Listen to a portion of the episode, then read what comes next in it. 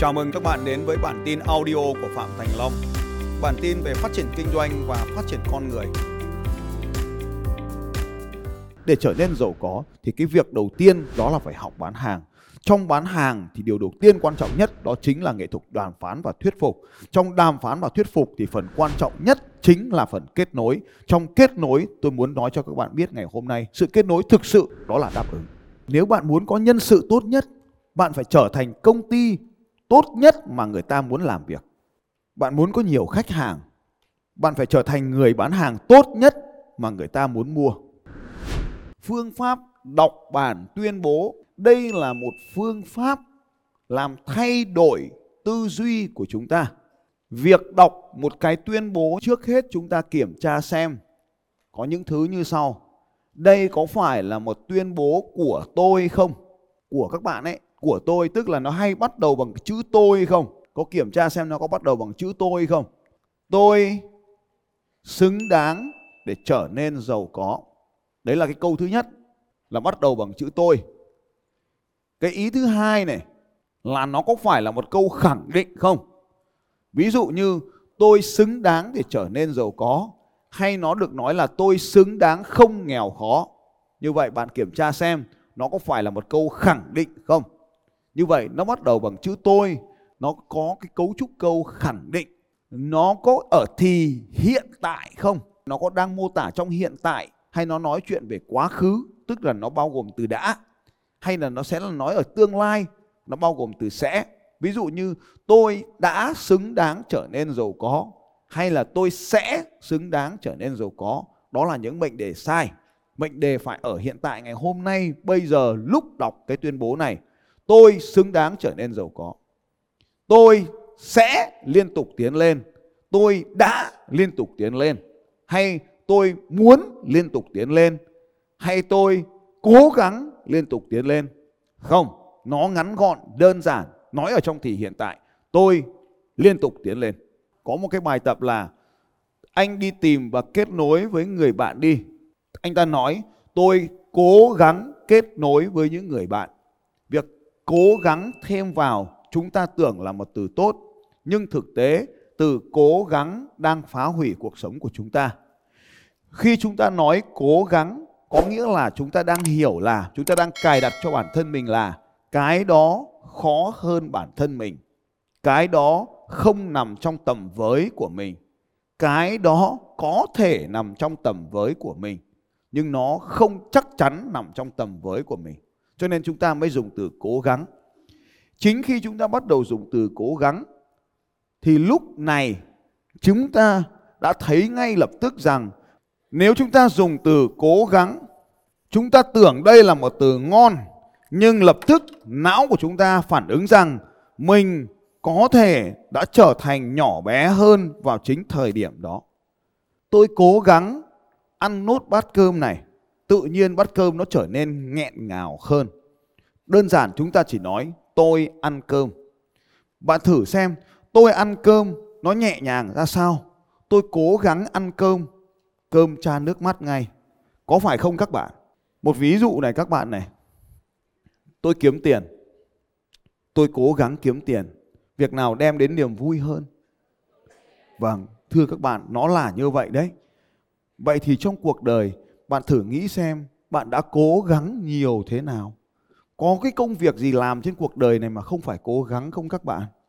Hít vào một hơi thật sâu nào. Và thở ra. Hít vào. Và thở ra. Dễ như hơi thở mà muốn thở được sâu, được nhiều oxy cũng phải cố gắng đấy các bạn ạ.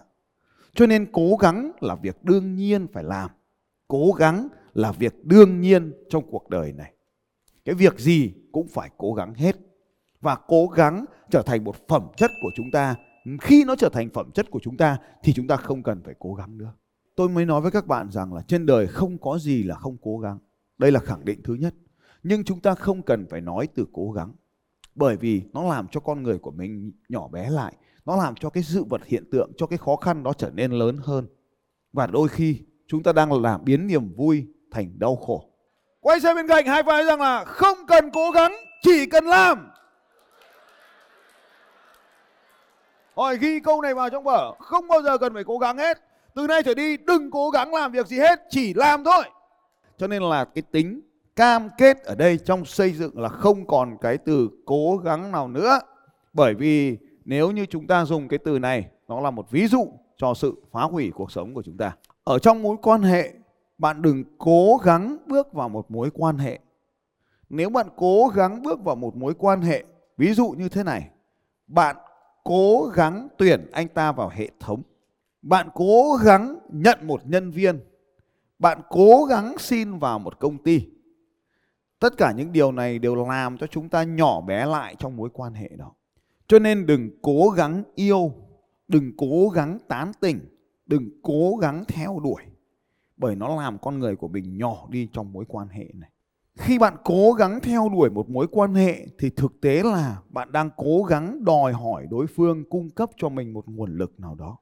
Để bước vào một mối quan hệ không cần phải cố gắng mà ta gọi là một cách tự nhiên, đó là đáp ứng họ. Khi bạn yêu cầu người kia phải đáp ứng mình thì mình phải chờ đợi sự cho phép hay đồng ý của người kia thì người kia mới đáp ứng mình.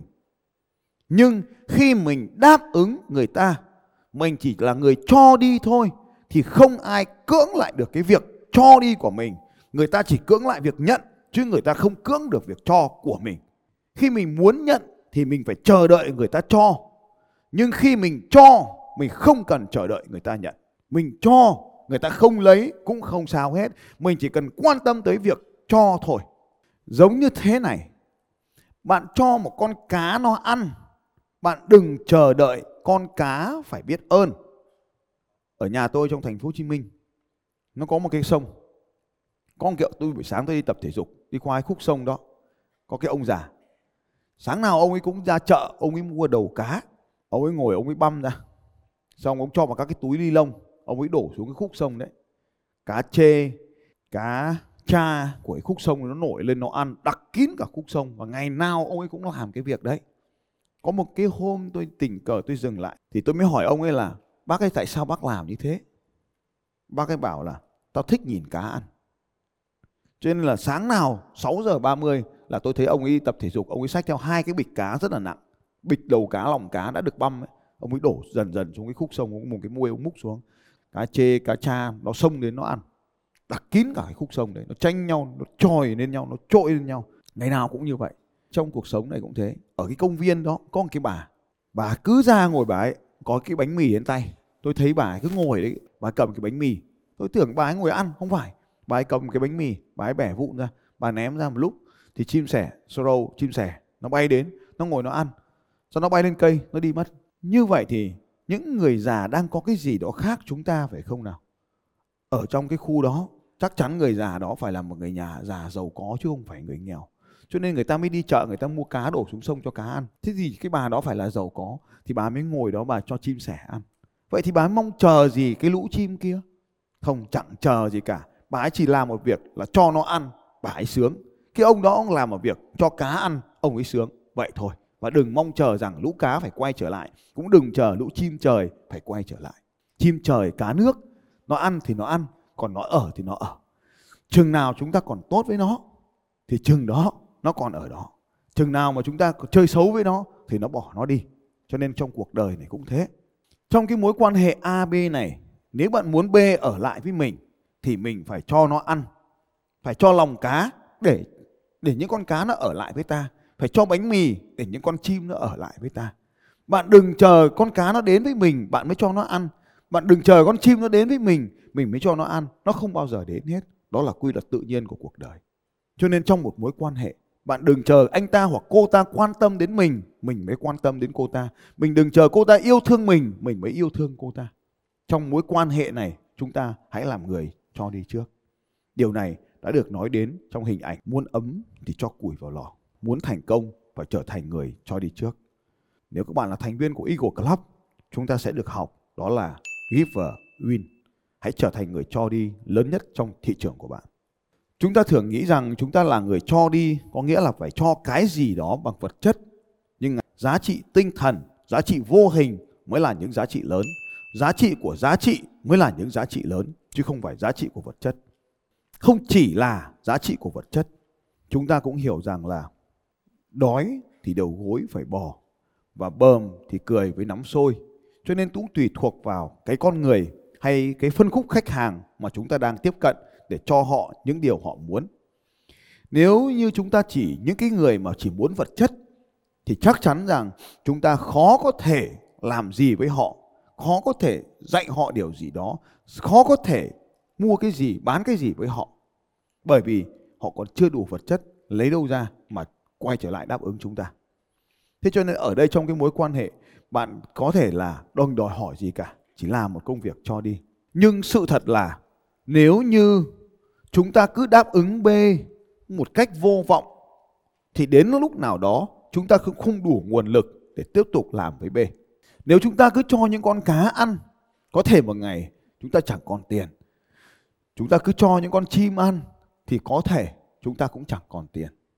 Nhưng có một sự thật là khi chúng ta tiếp tục làm những điều tốt thì ai đó tốt hơn sẽ đến với cuộc đời của chúng ta. Bạn cứ làm điều tốt cho B thì lúc này sẽ có ai đó tốt hơn B rất nhiều lần đến với cuộc đời của chúng ta. Tôi không biết chắc chắn điều ấy là gì. Nhưng bạn có nhớ không? Tình yêu đơn phương của bạn trong quá khứ đáp ứng liên tục một ai đó rồi tự nhiên có một người khác lấp đầy vào chỗ trống đó. Cái người vợ, người chồng của mình ngày hôm nay có thể không phải là người yêu cũ của mình ngày xưa. Cho nên chính cái việc mà đòi hỏi, chính cái việc đòi hỏi kia nó đang dẫn đến chúng ta sự đau khổ. Đau khổ trong một mối quan hệ đó chính là khi chúng ta bắt đầu yêu cầu phía bên kia và họ không đáp ứng thì lúc này đau khổ xuất hiện. Sự giận dữ bắt đầu xuất hiện và lúc này bắt đầu xuất hiện cả cảm giác ghen tuông trong mối quan hệ này. Bắt đầu chỉ là sự giận dữ nhưng mà cuối cùng thì nó dẫn đến sự đổ vỡ. Cho nên cái nguồn cơn của đổ vỡ, nó không phải phát sinh từ cái chúng ta, mà nó phát sinh từ tự đòi hỏi của chúng ta không được đáp ứng. Sự đòi hỏi không được đáp ứng thì dẫn đến đổ vỡ mối quan hệ. Vậy thì để tránh cái việc đổ vỡ trong mối quan hệ này, thì chúng ta không cần phải đòi hỏi cái người kia phải đáp ứng chúng ta nữa. Câu chuyện ở đây là, thế thì làm thế nào? Bí mật của trò chơi trong mối quan hệ AB đó là bạn phải trở thành người đáp ứng tốt nhất trong tất cả những người đáp ứng. Có thể lúc này, bước vào mối quan hệ với B sẽ có rất nhiều thứ khác nữa. Nhưng hãy trở thành người tốt nhất trong mối quan hệ với B. Vậy, ở trong một mối quan hệ gia đình, để trở thành một mối quan hệ gia đình bền vững thì không phải là chờ đợi người kia đáp ứng, mà bạn trở thành người đáp ứng người kia tốt nhất trong tất cả mối quan hệ cuộc đời của anh ta hoặc cô ta. Chúng ta phải trở thành tốt nhất. Vậy nếu bạn muốn có nhân sự tốt nhất, bạn phải trở thành công ty tốt nhất mà người ta muốn làm việc. Bạn muốn có nhiều khách hàng, bạn phải trở thành người bán hàng tốt nhất mà người ta muốn mua. Bạn muốn trở thành người mẹ tốt của con mình, trước hết mình phải trở thành người bạn tốt nhất trong số những người bạn của nó. Nếu không, nó đi nghe lời bạn hơn nghe lời mình. Mình muốn con mình thôi nghiện game thì mình phải tốt hơn game. Cho nên chúng ta mới có từ khóa gamification, biến cuộc đời này thành game. Và biến game vào trong cuộc đời. Cái game nó hay là bởi vì nó biến được cuộc đời vào trong game. Ở trong cái game đó, thằng con mình là ông vua, bà hoàng, trùm băng đảng, được tha khổ, phá phách và trở thành anh hùng. Thỏa mãn niềm đam mê của nó. Tiền bạc, xe, quần áo, vũ khí cũng có thể trở thành bang phái hoặc thậm chí chả cần làm gì cả. Ví dụ như Clash of Clan, anh ta có thể đơn giản trở thành một người trồng cây, cũng có thể trở thành một ông chúa đất, cũng có thể trở thành lãnh chúa của các lãnh chúa, bất kể. Nhưng trong cuộc đời mình coi nó là một đứa trẻ con, nên nó phải trốn cuộc đời này vào trong game. Những trò chơi mà khiến gây nghiện ở đây hầu hết là những trò chơi đối kháng. Ví dụ như AOE chia thành hai bang để đấu với nhau. Cũng có thể là một trò chơi giả lập cuộc đời gọi là nhập vai. Hầu hết những trò chơi tốn kém tiền bạc nhất chính là những trò chơi nhập vai. Anh ta được nhập vai vào những vai đặc biệt trong cuộc đời và thế là anh ta trả tiền để trở thành những nhân vật ảo trong game đó. Vậy trong cuộc đời này là cha là mẹ, chúng ta có tạo ra một đế chế tự do cho con mình không? Để chúng nó được tự phá phách đồ chơi của nó ở trong cái thế giới của nó hay không? Hay nó vừa bày đồ chơi ra thì mình đã nói, gọn vào đi con, đừng cầm chổi dọa con nữa. Ông thần này đang chơi game thổi ông 3 tuổi. Đấy, nó có thèm bắn đâu, cái thằng kia nó có thèm bắn đâu. Nó cho mày đấm thoải mái, nó có thèm bắn đâu. Đúng là thằng trẻ chơi nó kiểu như thế, thằng kia thằng người lớn, thằng 16 tuổi, thằng này có 3 tuổi thôi, nó chả thèm chơi. Đấy, các anh chị nhìn. Sao đâu, chơi game là tốt mà. Không có trí tuệ còn sao nó điều khiển được như thế này? Làm sao một hai ngón tay nó điều khiển, nó thuần thuần thục như thế này được? Như vậy thì thằng này nó phát triển cả hai bán cầu não, nó mới điều khiển được tay nhanh như thế. Mình chơi với nó là mình thua. Mình thua thì mình không chơi nữa, mình hèn, thì mình bảo nó không chơi nữa. Mình dùng quyền lực để bắt nó. Đó chính là mối quan hệ đổ vỡ. Mình muốn rằng con mình đáp ứng mình theo cách của mình mà mình không quan tâm nó muốn gì để đáp ứng nó theo cách của nó muốn. Một ví dụ minh họa cho các anh chị nhìn thấy. Tại sao mình gọi con mình dậy buổi sáng mà nó không dậy? Nó dậy xong, nó dưỡng dẹo nó thò chân, một chân xuống giường, còn một chân vẫn ở trên giường. Gọi nó thật to thêm câu nữa, nó thò được cái chân thứ hai xuống, hai tay và cái đầu nó vẫn ở trên giường. Có vậy không? Nhất là mùa đông, đúng không ạ? Nó thò chân xuống, xong chăn nó vẫn quấn ở trên đầu. Xong dục nó ra nhà vệ sinh thì hai tay nó ôm cái cái cái cái cái cái cái bàn cầu trên này, xong rồi nó đứng yên. Nó ngủ tiếp. Có không? Nhưng mà tôi chỉ cần gặp qua thằng kia, tôi gõ cửa. Cóc cóc cóc. Dậy, đi con, đánh răng rửa mặt rồi ăn sáng. 3 phút sau, thấy nó đã ngồi trên bàn. Sự khác biệt ở đây đó là thực sự rằng chúng ta phải đáp ứng nó trước khi chúng ta yêu cầu. Trong mối quan hệ đó, chúng ta đã trở thành người cho đi lớn nhất trong mối quan hệ, khiến người ta biến thành fan cuồng của mình chúng ta nói để trở nên giàu có thì cái việc đầu tiên đó là phải học bán hàng. Trong bán hàng thì điều đầu tiên quan trọng nhất đó chính là nghệ thuật đàm phán và thuyết phục. Trong đàm phán và thuyết phục thì phần quan trọng nhất chính là phần kết nối. Trong kết nối, tôi muốn nói cho các bạn biết ngày hôm nay, sự kết nối thực sự đó là đáp ứng.